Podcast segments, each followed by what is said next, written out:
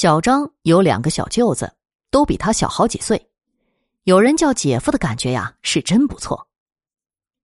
小张的大舅子十岁的时候比较贪玩，什么地方有热闹就往哪儿去，大人呢也看不住他。他们的村子啊有个暴死的，死后呢家里一直不安宁，就去请了一个道士来做法。这大舅子知道了，就偷偷的和其他小孩一起去看热闹了。那个道士做法的时候念了咒语，手朝天上一挥，念声“去”。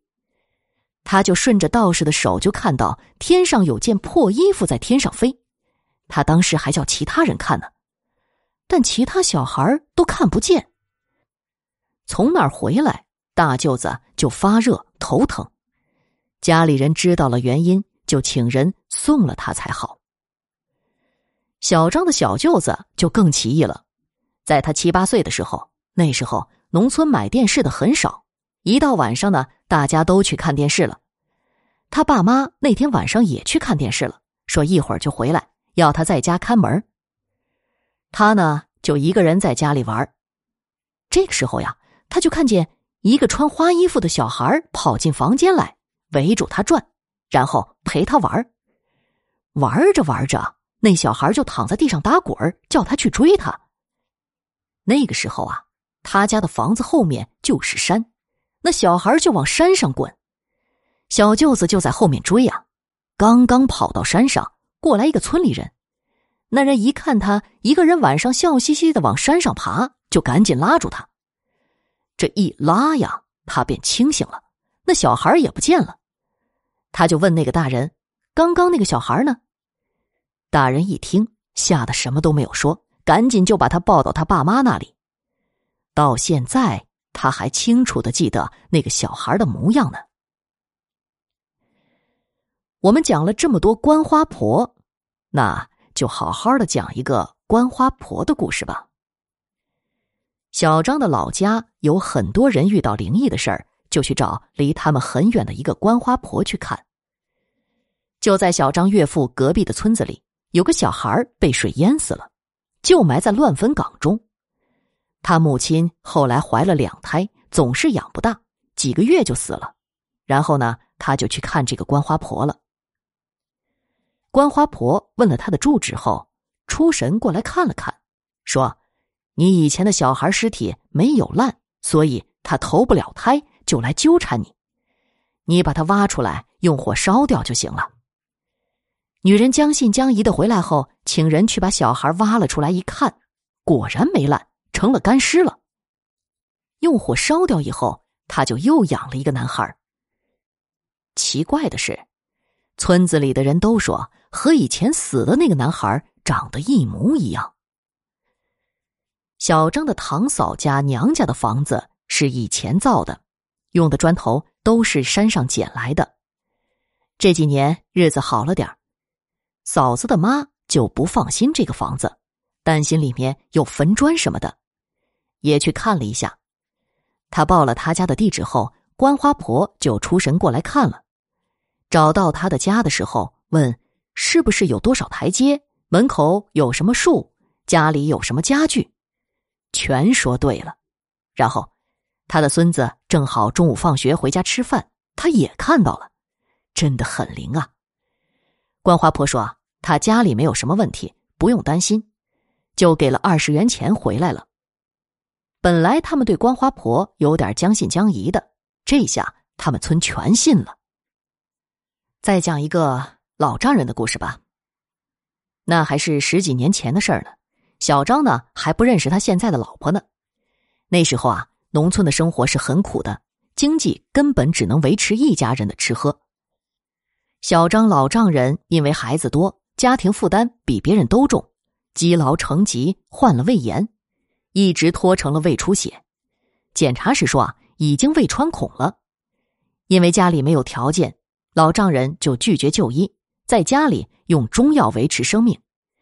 其中好几次昏迷，别人都说他不行了。就在那天早上，天刚亮，村子里的一个老人起来到河边放牛，就看见了老丈人的魂儿，只有上半身，戴着一个鸭舌帽，提着个篮子，从河对岸。轻飘飘的往自己的村里走。他看得很清楚，但是呢，老人什么也没有说，就看着他在离自己家的不远处消失了。后来，他就对别人说啊，当时还不敢告诉他丈母娘，是他老丈人病好了以后，老人来看他老丈人时才说出来的。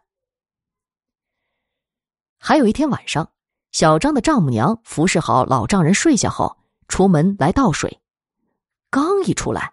就看见老丈人只有上半身低着头向家里飘来，他吓得把盆一扔，跑到床后面躲了起来，叫着他老丈人的名字。老丈人的魂进来后，他说他身上都冷飕飕的，要是别人吓也吓死了。小张他们那儿的说法是，生魂往家里走是好事儿，病人是不会死的。再后来。小张的小舅子筹到钱，就把老丈人送到了医院，动了手术。可手术后住院还没有几天呢，老丈人就自己跑回了家，不在医院里住了，因为医院的费用是不得了的。后来他就好了起来，到现在身体都还不错。再讲一个故事吧，有一个村子呀，是一个大姓人家，一共二百多人，都是一个姓。都是一个祖宗的，因此呢，辈分也是分得很清楚的。有一个六七十岁的老人见到小张要叫他爷爷，碰到一个小孩小张可能还要叫他叔叔呢，真的是很好玩。小张有一个唐伯伯，也是患了重病，医治无效死的。他在患病之前就经常看到家里一些奇怪的事情。小张也都知道，他往往睡到半夜醒过来就看见。桌子上放的茶杯在上面乱动，有的时候还砰的一声掉到地上来。当时他很害怕，又不敢跟家里人讲，就捂个被子睡觉。第二天天亮一看，茶杯还是好好的在那儿。看见的次数多了，也就不当回事了。有时候茶杯动的时候，他还跑起来看看，可到了跟前，茶杯就不动了。上了床，茶杯又动起来了。人们都说呀，是老鼠精在吓唬人玩呢。奇怪的是，他家只有他才能看到。隔了没有多久，他就患病了。在他患病期间的一个大白天里，他在屋外做点农活，就看见有个人轻飘飘的，也没看见是从哪里来的，就进了他们家了。他追进去一看，什么也没有。那时候胆子是比较大的，因为在刮共产党的风，到处都是饿死人的，也没有人会有力气去埋死人。他们包括小张的爸爸，都和死人在一起睡觉的。小张的伯伯辈儿和爷爷辈儿的也饿死了好几个。这个时期上年纪的人都知道，所以他们都不怕这个。现在的这些年轻人呐，是不敢想象的。小张有一个三伯伯，是同一个太公的。他们家在一个小山坡下，门口呢有一个小池塘。小张小时候经常用渔网去那里捉鱼，里面有许多的鲫鱼。他年轻的时候当过兵，退伍后就在家里做篾匠，就是农村里用毛竹编织各种农具的手艺人。他很聪明，手艺也是一流的。小张家里至今还保留着他编织的一张图案精美的竹席，看到他就想起他的音容笑貌。在他家里，不知道什么时候招惹了一只黄鼠狼，整天跟着他，要他出马什么的。小张的三伯怎么也不肯答应。没有多长时间，人就有点神经病了，经常自言自语的。在小张家做活的时候，突然就要出去。说河里面有鱼，要等他去捉呢，搞得小张的妈妈哭笑不得的。那个时候，他们村里附近那个观花婆好像还没有出马呢。小张的三伯母也没有办法了，请人送了多次，那个东西就是不走。回来在初秋的一个晚上，他就莫名其妙的死在每天洗衣服的一个水沟里，嘴里全是煤油味儿。到底是怎么回事呢？也没有人能说清楚了。可怜呐，小张的三伯母和两个未成年的堂弟，在以后的日子里受了不少的苦啊。再说那个黄鼠狼吧，自从小张的三伯伯死后，安静了几个月，却又找上了同样在路边的小张的一个三婶家里。于是，小张的这个三婶自称自己是大仙儿，每天晚上半夜起来打坐，折腾了两个月后，不知怎么回事这个黄鼠狼就走了，再也没来过。而三婶儿去年也因为肝癌去世了。